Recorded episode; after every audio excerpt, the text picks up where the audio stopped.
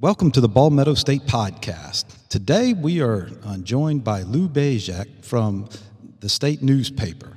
Um, Lou's been in South Carolina covering high school athletics for over 16 years, and he's also a two time South Carolina Sports Writer of the Year award by the National Sports Media Association. Lou, thanks for joining us today. Appreciate you having me on, John. I I really like what you're doing, and uh, glad uh, I'm uh, glad that you had to have me on. Well, well thank you. Um, Lou, tell us a little bit about your career path. What, what led you to become a sports writer? Well, sports, uh, I've been, I mean, all my life. I mean, I played sports. I wasn't very good, to be honest. I played basketball up into my uh, sophomore year, and then I stopped playing. And I never played football. I did some other stuff, uh, played racquetball, golfed, and that. But uh, I just always loved sports. Even when I was four or five years old, my mom and dad tell me about the stories that I used to do. And I used to sometimes watching games, I would t- turn the sound down and do my own broadcasting and uh, of games and just uh, lo- loved sports. So I was a big Steeler fan. Still, am a big Steeler fan.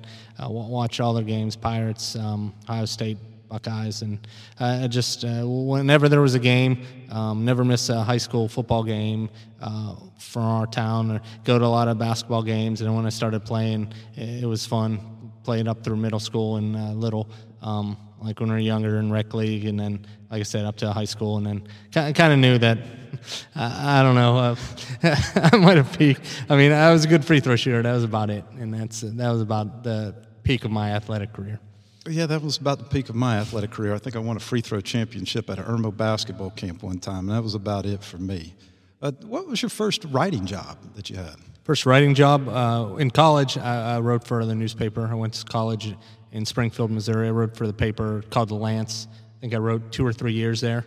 Um, and first paid writing job was for the Morganton News Herald in Morganton, North Carolina. I had worked, uh, I was in North Carolina, I'd worked for a baseball team, the Hickory Crawdads, and then I, um, things, they basically let the whole staff go. It's pretty much turn, the turnover uh, after every year. It wasn't really a, a full-time permanent job. So a friend of mine that I roomed with in college, uh, he lived not too far, and he told me about this uh, job opening. So I got that job. I was a writer, and then I became a sports editor there, and I worked there, I think, two or three years before I moved to South Carolina. Okay. Well, tell us about some of your favorite games and moments you, you've actually covered.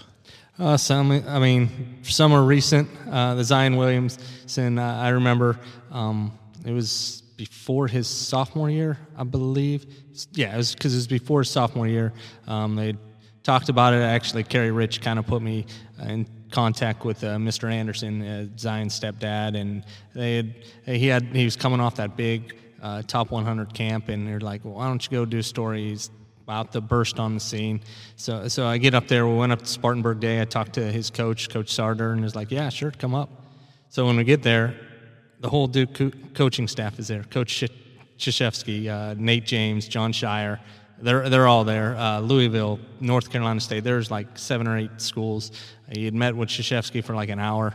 Uh, I sat in for, we watched it, they worked out. It wasn't some of the, there was some of his team, wasn't a full team workout, but uh, just kind of saw firsthand what people were talking about. And then I got to spend about 30, 35 minutes um, with him his mom and his stepdad and even his little brother kind of chimed in on the interview and I, I, thought that was pretty cool. And then getting to see him a couple months later when he came to chick-fil-a and he dropped 50 against Gray Collegiate. That's one of the best games i think performances i've seen. I think the only shots he missed were three pointers and he, he was just dominant. And just that whole process i was able to see him maybe a dozen or so times and um, actually missed his commitment thing. I had to go out of town that day but uh, it was uh, it was fun, the whole Zion thing. Uh, same with Ja Morant. Didn't get to see him as much, uh, but being there for his uh, hometown day and some of the games here. I remember Flora's championship a few years ago, basketball wise, when Josh they and Christian Brown was a sophomore, and that, that team that team was fun to watch. And they they had uh, uh, James Reese, I think uh, the game before, two games before. It was the third round. I think it was in, against Berea. He hit a three pointer uh, to put him in the lead late, and then they won won it late. He had another one um, a couple games or the next game in the Upper State Championship in Greenville. So that was pretty fun. When you interviewed guys like Zion and Ja, could you tell those guys were different, or do they have a different media savvy about them, or a personality that you, you don't normally see out of normal high school students? Zion did uh, for sure with that smile. I mean, you get that smile, and he he was he didn't give you the same padded answer, and he really thought about his answers uh, and uh, just how humble he was, and just how appreciative he was. He like embraced the spotlight, and some of these kids they they shy from it. They don't want the the hassle and that, but he, he embraced everything that. Um, kind of went along with it, and then to see him uh, last year when they came into town for uh, the NCAA tournament. Same thing. It just there was about 50 or 60 media members around him. It was a little different because uh, uh, of the few times I remember after the SCISA tournament game, basically there was a whole line of people waiting for his autograph in there. But we, me and I think another media, his. Uh, I think maybe his last game, he sat out at a table and signed autographs for about an hour. I mean, just uh, the explosion. I mean, they had to, they moved his game especially all to the um, Spartan or the Sumter Civic Center, and um, it's just it was it was amazing to see the at the Chick Fil A Classic. They had to shut the doors down the, those nights that he played, and it was just amazing to see. Well, it was he was crazy because I remember when he I just got the job at Ben Lippen School, and we still had some games to schedule and I saw that he was the MVP of the NBA uh, Players Association Top 100 game. Mm-hmm. And I said, we, we need to play this guy. And so we were able to schedule a home and home with him. Um, and I will tell you, I had no idea he was that good. I mean, I knew he was good, but I had no idea. And when we hosted that first time we played him at Ben Lippen, I want to say, I, I remember it so well because it was the night of a, a, state championship football game. I actually think you were probably covering Dutch yes. Fork that night. Yes. And before the game, there, there was just a buzz in the crowd. It was incredible. And my uh, athletic director at the time, Scott Jones, and head football coach Derek White, they were so nice to take a picture with Zion before our game and post it on Twitter. And you could just see how well he handled the spotlight and how well he enjoyed the moment being with his uh, teammates. So that, that, he, he was somebody special. Uh, for sure. You got to be on Sports Center that night. You guys got to be on Sports Center on uh, uh, different uh, probably did not, not, but you got the attention. I mean, you uh, top ten play from that that, that night. Uh, yes, I'll still never forget the day before practice. Where I'm talking to my guys, and I was like, if y'all let him run free, you're going to be seen by hundreds of thousands of people on YouTube. And of course, I was wrong. I said the next day in practice, y'all were seen by millions of people letting him do that. um, what is one of the events or a couple of events that you look forward to covering each year? especially uh, the state championships, whatever. I, I like the football championships at Williams-Brice, and even the ones at Benedict, Class 2A, 1A, and 2A. But I really love the state basketball championship. I love that Friday and Saturday. Um, it's a lot of basketball between the girls and boys, but I just love the intensity in the arena. Um, the, the quality of competition as well. And we've had some success in the Midlands, at least since I've been here. Uh, you got Ridgeview and Gray winning back to back. Keenan won again last year. And just seeing that and the culmination in the journey. Uh, I like that. I like Chick Fil A, and I like the Bojangles Bash, um, which uh, you you know all about when, when, your time at Ridgeview, and I think that event is grown. And we've just you see now other tournaments. Everyone you see this preseason tournament now this year uh, starting at Blythewood and Keenan, Lower Richland, and then Brookland-Cayce with their new arena. They're hosting a tournament. Uh, Phenom Hoops, uh, Big Shots uh, hosting tournaments. So I think that, that fact that the how much basketball that they that is loved around here in the Midlands and now even across the state, just with the explosion the last few years. It's always been good. I mean, you could talk about the 80s and 90s there, but we've had uh, the last uh, five eight years or so, uh, really enjoyed uh, a high quality competition and uh, future NBA players. You could see it on different rosters. You coached a guy that's playing for the Jazz and Jarrell Brantley, so yeah, it's it's been fun to see. Yeah, it, it is amazing that our little state has. has I, I, say that um, kind of funny. That little state that, that we have so much you know, basketball tradition and just excitement. And you consider all the different events that we have here in South Carolina, whether it be the Bojangles Bash, the Chick fil A Classic, the Beach Ball Classic, you know, even the Nike Peach Jam in North Augusta. What would you say some what what are the toughest parts of your job or least favorite things that you do that maybe you know, us coaches or fans or players don't see?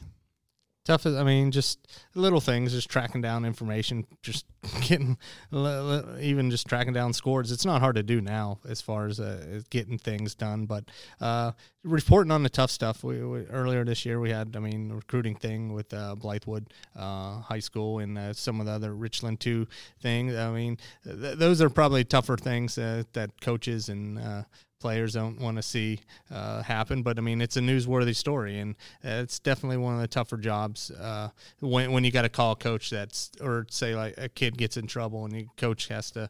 Uh, talk. That's some of the tougher things I, I think. Uh, just uh, their response, and you don't you want to be sensitive to uh, I mean a serious thing whether a kid gets in trouble or arrested or whatever. Luckily we haven't had to do too much of that lately, but I mean th- those are pretty tough things and just the, managing the time. I mean so many high schools, we have 34 high schools and we have so many sports. Right now the fall is kind of fall and winter are kind of easier because there's not a, as much going on. You do have a lot. We were round, wrapping up right now and then you get into basketball and wrestling, but then spring is just wide open. You have baseball, softball. You have some golf, tennis, more eh, something every night. So uh, definitely uh, time and uh, balancing your time and priorities.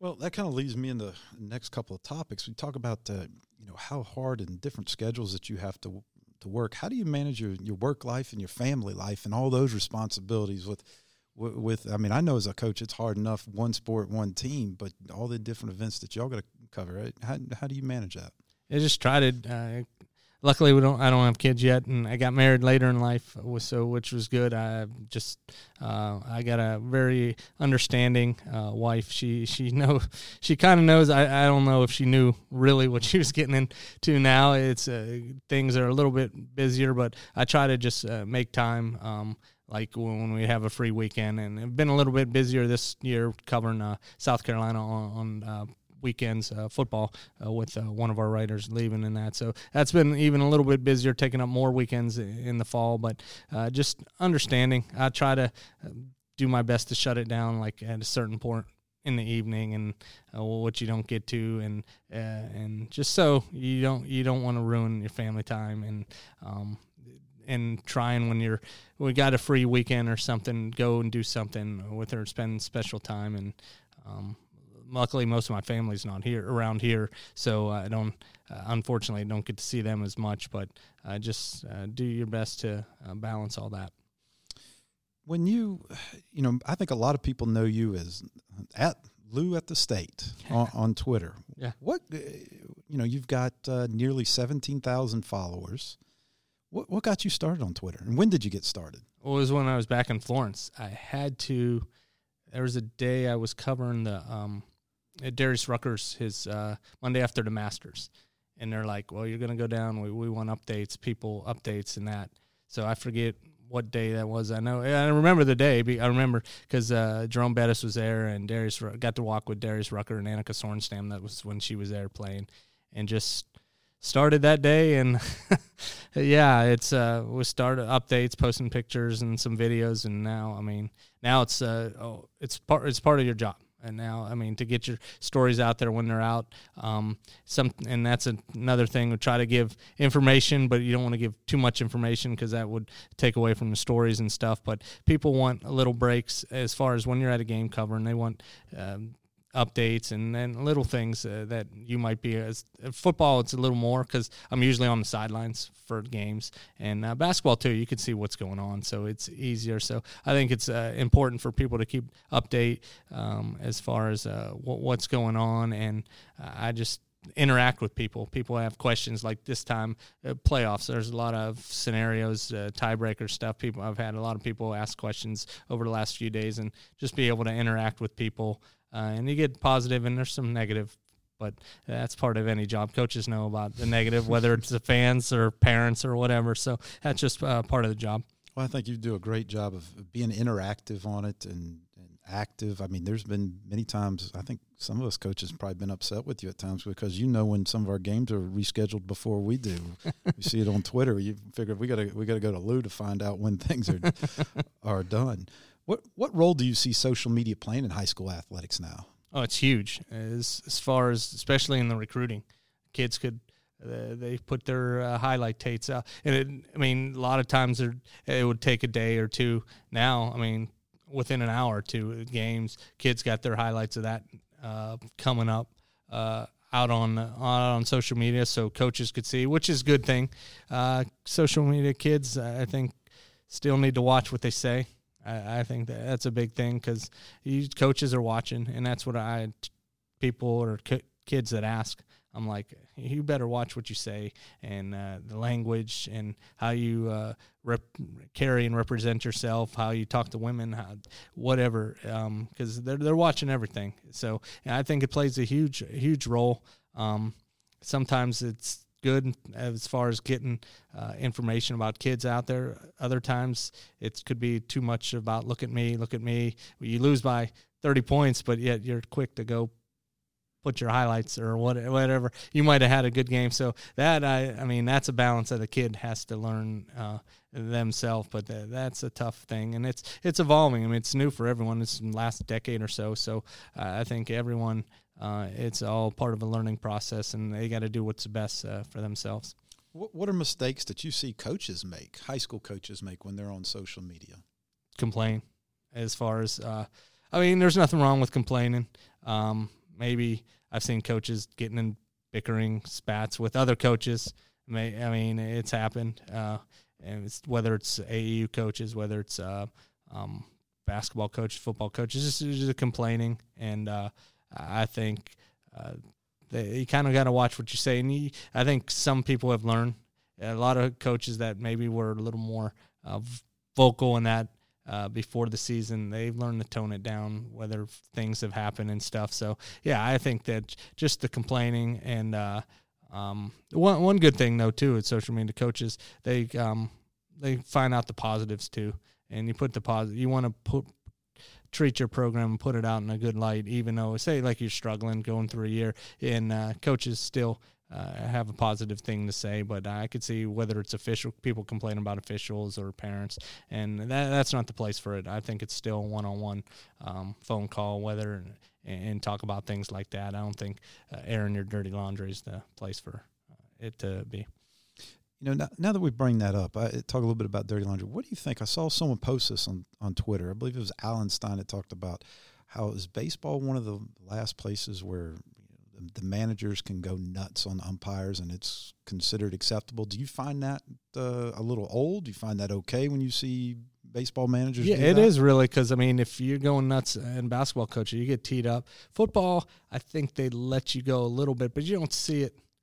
You see it a lot, but I mean, the, I don't know if the refs don't pay attention or they they're a little bit oblivious. They might be a little bit more down the field, but basketball, you're right on top of it. In baseball, you come out and you're right in that, and they let you go. And uh, that's you talk about slowing the game down. That that I think does that, but uh, for some reason I don't see it stopping. You saw it in the World Series. I mean, Davey Martinez had a had a right to be angry with that call. Um, it just took him a couple plays, really, that he did it between innings too, but it was weird. But yeah, you see that. Um, I don't know if we will ever see uh, that stop because I mean they even though they might not get anything out of it. I mean you got a replay now, but still even after that they they still have uh, complaints. So.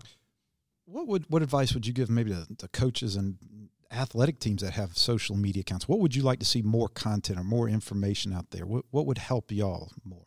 Schedules. I mean, scheduled game. I mean, a lot of are doing it uh, as far as just putting scores out there, and uh, I uh, for games that we can't. That, that's first and foremost, and, I like the ones that put uh, stats with it too, uh, whether your point totals, whether uh, your stats, what what's going on, and we've seen it now even more. I, I like the videos a little bit of hype videos, practice videos. Some some schools do it a little bit too much, uh, but I mean, I, I, like to watch some of those videos. Uh, they're creative, and maybe even like highlight videos after uh, games. They're they're fun to watch. Games that you can't be at, you can see uh, some things. And uh, I know uh, Westwood here, especially the rosters, like football wise, and even basketball, you have your roster put out for that game or your starters and whatever, and that helps as well. Okay. You know, transition to a different topic. Uh, what are your thoughts on the NCAA saying that it's going to allow athletes to profit for their name, image, and likeness?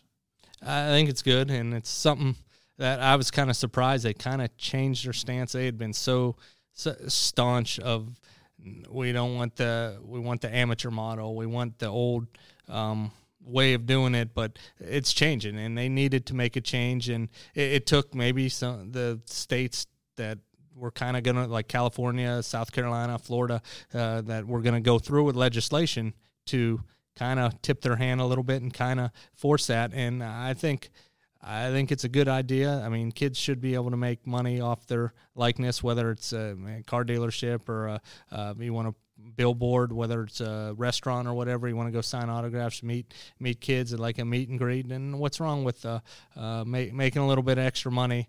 But uh, then now's the tough part, and I mean, it's good to do, but I don't know if you'll get resentment from the ones that aren't going to make the money. But that's part of any job.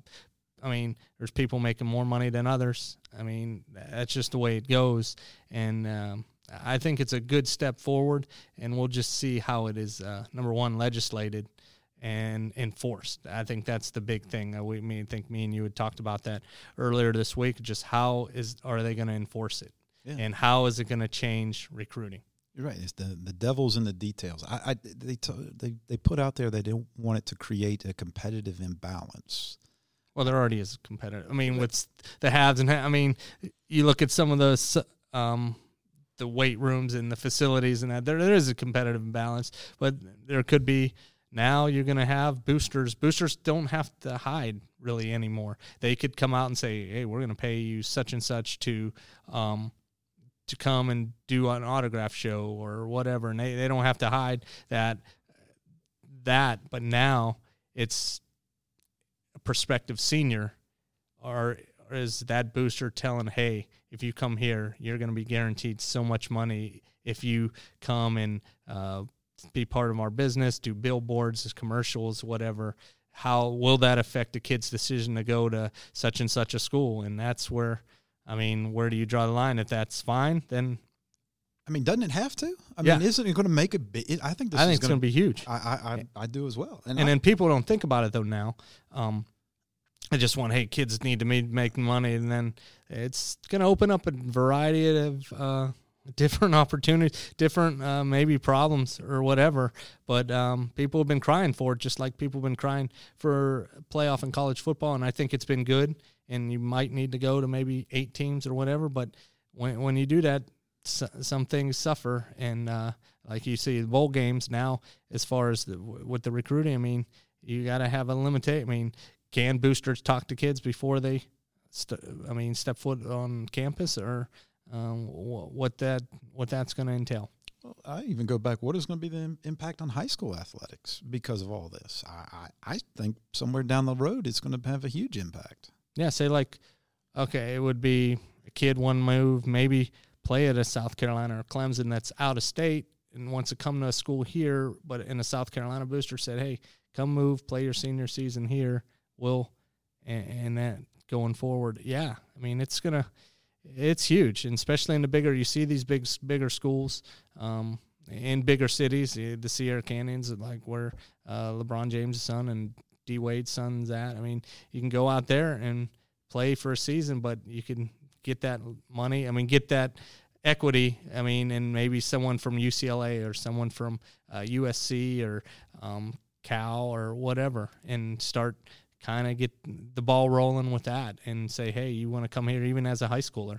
We'll, we'll take care of you. Yeah, I mean, what's going to stop a Nike or somebody from wanting to to to pay Zion to be a, a a sponsor to to promote their product. And, right. And, you know, hey, someone in Kentucky, they you know, basketball funds that they have. Come come live up here in Kentucky. You can go to school in Lexington. And I I just think this is um, there. There's so many. Um, as people often say, unintended consequences are going to happen with this, but I think it's going to be dramatic. And I know the NCAA is going to place a lot of, uh, they say a lot of restrictions. Of course, I'm going to see how, how are people going to handle the, the restrictions they're placing on it. And I think it's going to create a lot of jobs. You're going to need people at schools, like an extra person or two in your logistics department to make sure your kids are not. I mean, to as far as the money and stuff like that. And do they cap it, or is there so much a person can use, and what do you do with the money? Do you get it straight, or do you get it put in a trust or something until they graduate or until they leave the school?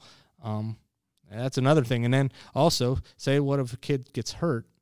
Does that person not get that money? Is it guaranteed to write off? Say like you got to deal with a, uh, an Applebee's or a Wild Wings and in that town, and but then you get hurt your, your likeness is not as much as uh, when you were playing. So, and then did they have your replacement come in and uh, fill? So there's a, just a lot of different things. And I mean, it's got a year and a half. What is 2021? January 2021, I think, is when they said they wanted. yeah. So you got. I mean, that's a good. And some people say, is that enough time to? But I mean, you got uh, almost uh, over a year now to see see what's going to happen even got down to the the finances, how it's going to affect athletic teams. I mean, because there's going to be some some businesses out there that are going to want to sponsor a player, but maybe now not a college. And you know, there's just so many. Yeah, boosters. Yeah, you might want to. You might be better off not advertising with a certain college. I mean, just having your advertisement worth the player. I mean, uh, that might be better for your business. Yeah, it's gonna a lot, a lot of different things and a lot of th- things to weigh. It's going to be interesting seeing how this all plays out and how it's uh, it's ruled and legislated. Yeah, it will be fascinating to see. Um, we're just about a week away now from the start of the high school basketball season as far as practice and getting going with that. What what are some of the top storylines and things you're interested this year with the maybe girls and boys basketball? When you look at the the boys, I mean, you got a lot of repeats going. I mean, Dorman, where they're going for four in a row.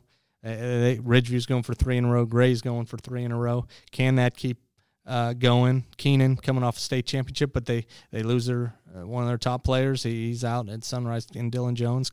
Um, I think that Dorman, what, what Thomas Ryan's done up there has been, fantastic, and they have got two guys like PJ Hall and Myles Tate and they, they got some, they got some talent coming in watching at the Scholastic camp in the summer. They're not going to be they're not missing out uh, a beat, and uh, just to see that. Same with Gray, they lost a lot from their team.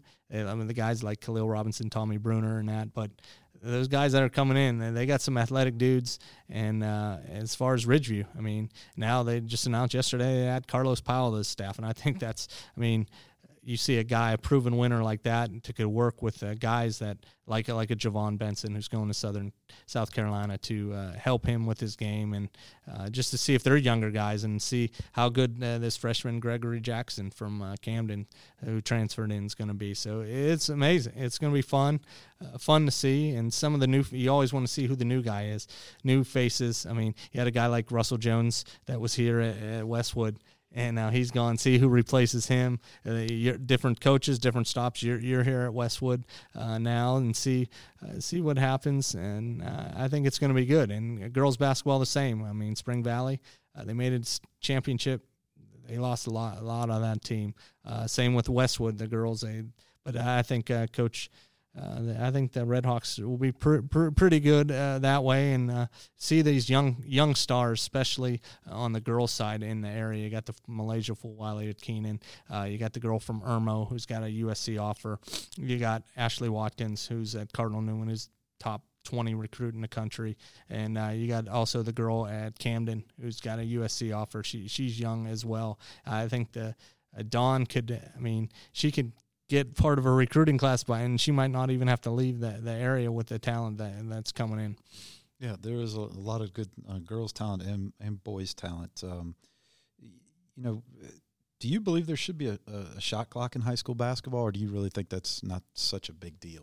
I think it would be good just to see what it would, how it would affect the game, just for experiment. I don't, I don't think there's anything wrong with uh, trying it. I mean, other states have. You could try it, and I could see the the people that are against it. It's a money thing, having competent people to run it, maybe more at smaller schools. But I, I think in these preseason and holiday tournaments, why not see see what's at? See if you get um, the pace of play is better and uh, more fluid mo- motion and movement, and uh, I, I, see why not. I mean, just just to see, uh, you don't want to see teams hold the ball for two minutes. You, are paying money to go see a basketball game. You, you don't want to see teams hold the ball for two minutes, and they don't. A lot of teams like to play fast now, but still, I, I think a shot clock. Well, why not at least giving it a trial run? Uh, maybe put it out there. Say it's going to happen in a couple years.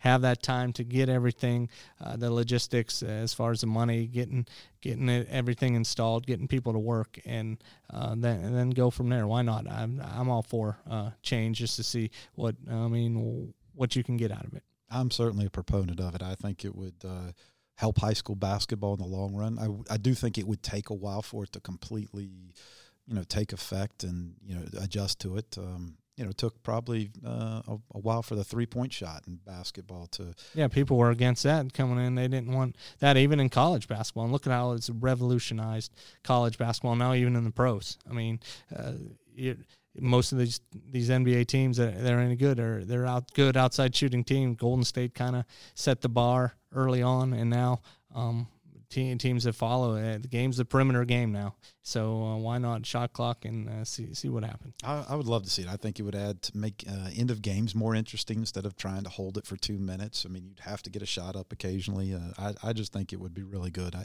I think the biggest hurdle a lot of uh, people hide behind is is the cost mm-hmm. of, of, installing, which I, I, get. That's a concern. I mean, it's a a couple of thousand dollars or maybe even a little less, a little more, depending on which type of clocks you get. And then there's concern, well, sometimes they have a hard time finding someone to run the regular clock. Now you got to find someone to operate right. a, a, shot clock. Um, but I think almost all levels of basketball have it now, whether it's be FIBA, the Olympics, the NBA, college. I, I just think it will be a good thing. And I think it is eventually going to happen.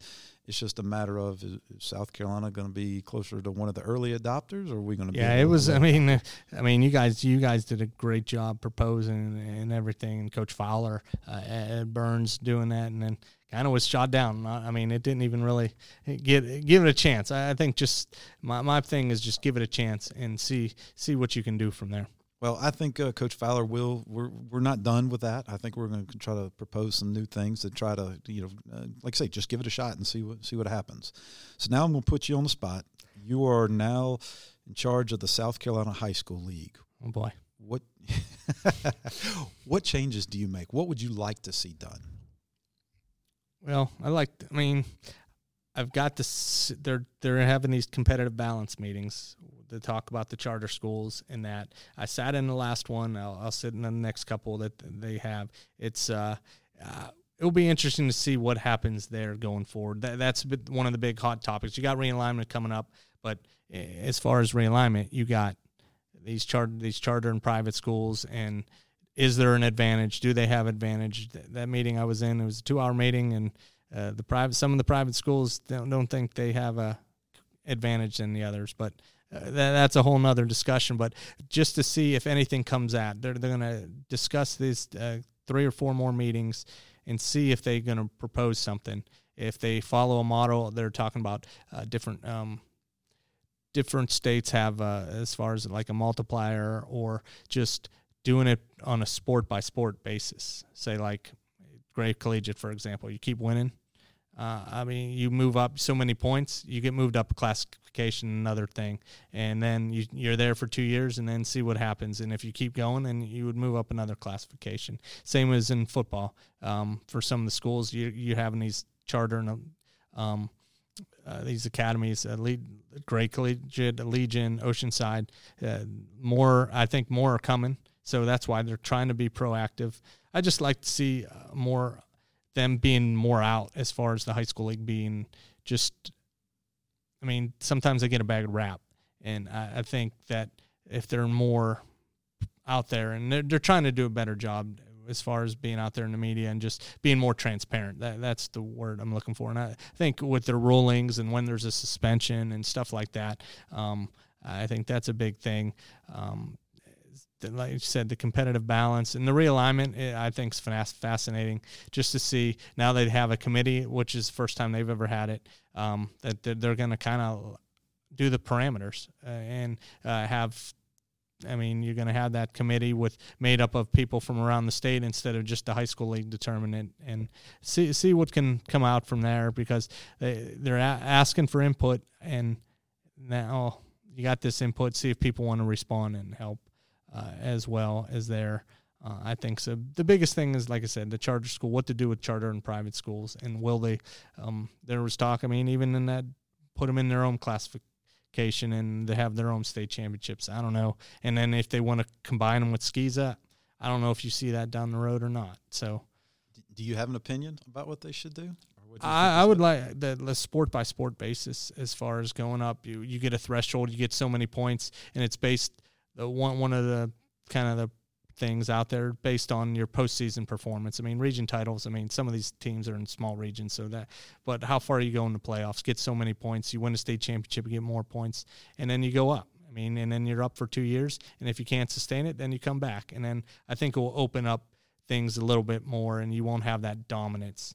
Um, and, and I think the charter school. I mean, if if Gray Collegiate plays three A basketball, I don't think that is is that'll be better. That, that to me is better quality competition playing them up. And even in football, you have maybe an Oceanside or when Legion really gets going. I think you're going to see that.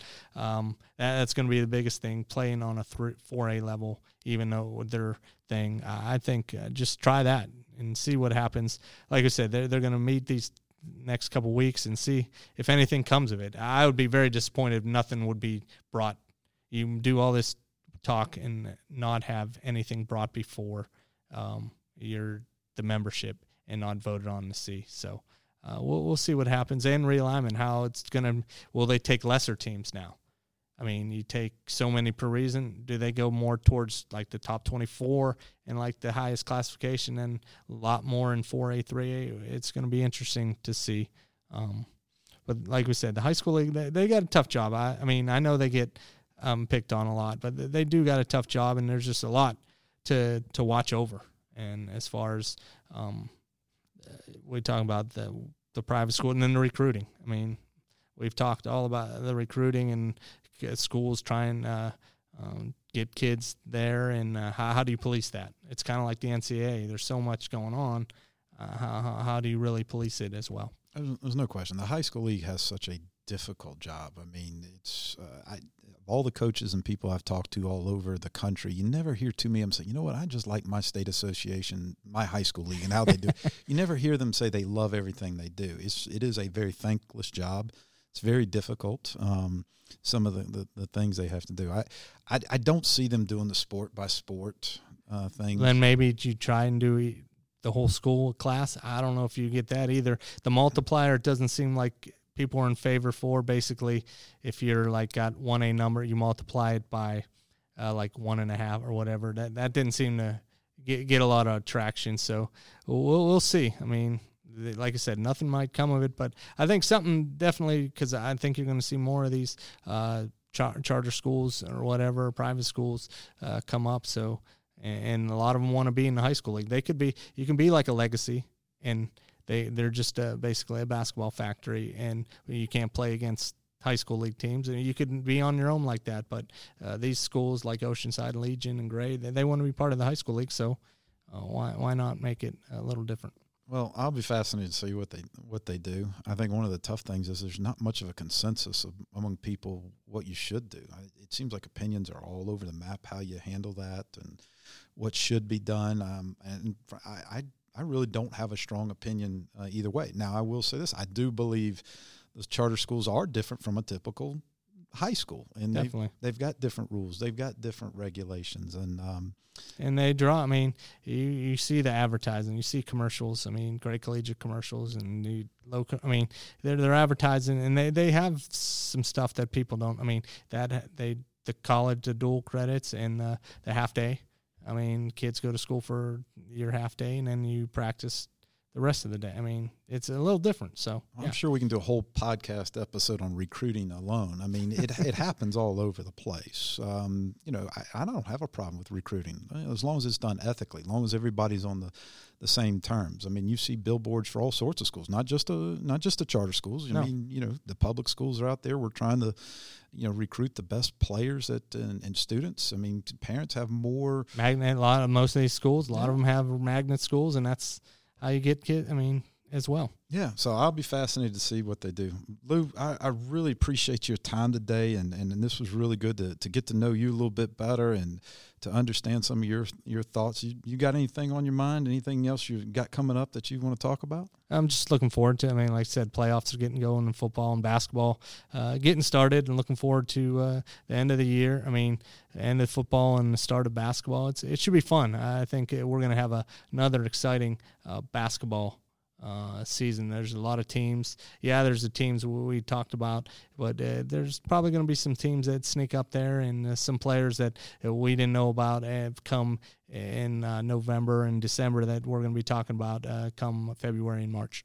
Well, Lou, where can people find you out, out there? Uh, on Twitter at Lou at the State, we mentioned, and our work at, at www w.thestate.com. Uh, we're running specials as far as our sports pass special. You can get uh, $30 for um, sports pass coverage. It's all, all, the sports you want, not just high school, college, every everything you want. So uh, that's where you'll find it, and uh, or or you'll see me at a game or whatever. You, I'll be out. Uh, I'm sure uh, uh, somewhere at some point these next uh, almost every day for the next three or four weeks. Well, Lou, thank you again for your time, and, and we really appreciate it. Thank you. Thanks, Coach. You've been listening to the Palmetto State Podcast. For our show notes and other valuable information, please visit our website at palmettostate.com. We would love to connect with you on social media and hear what you think. You can find us on Twitter, Instagram, and Facebook by going to at Palmetto State. Thank you for investing your time with us.